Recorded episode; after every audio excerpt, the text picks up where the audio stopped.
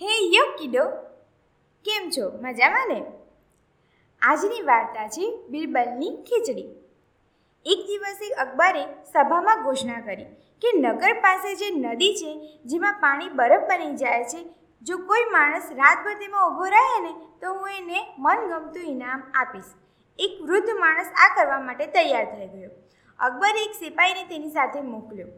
એ માણસ નદીમાં ગયો અને આશરે એક કિલોમીટર દૂર સળગતા દીપકને જોઈને ઊભો રહી ગયો.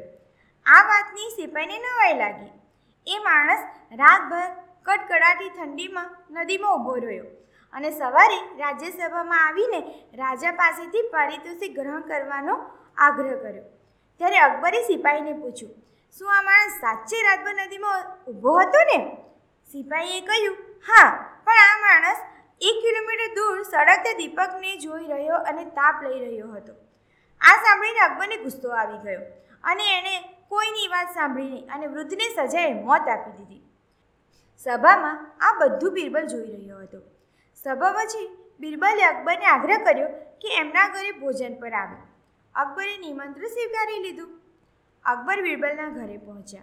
અકબરે મોડા સુધી રાહ જોઈ. તેને ભૂખ પણ લાગી હતી, પણ ભોજન તૈયાર હતું નહીં. અકબરે બિરબલને પૂછ્યું, ભોજન ક્યારે મળશે? બિરબલે કહ્યું, કલાકથી ખીચડી રાંધવા મૂકી છે, પરંતુ ખબર નહીં કેમ રંધાતી જ નથી. અકબરે કહ્યું, ક્યાં બની રહી છે? મને જોવા દે. બિરબલ એમને લઈને રસોડામાં ગયા. અકબરે ત્યાં શું જોયું? નીચે સગડી બળી રહી છે અને છત ઉપર ખીચડી રંધાવા મૂકી છે.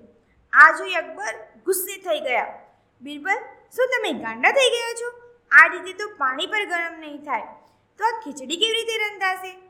ત્યારે બિરબલે કીધું કે નદીમાં ઊભેલા માણસને જો એક કિલોમીટર સળગતા દીપકથી તાપ લઈ શકે છે, તો ખીચડી પણ રાંધી શકાય છે. હવે અકબરને પૂરી વાત સમજાઈ અને એણે વૃદ્ધને મુક્ત કરી મનગમતું ઇનામ આપ્યું.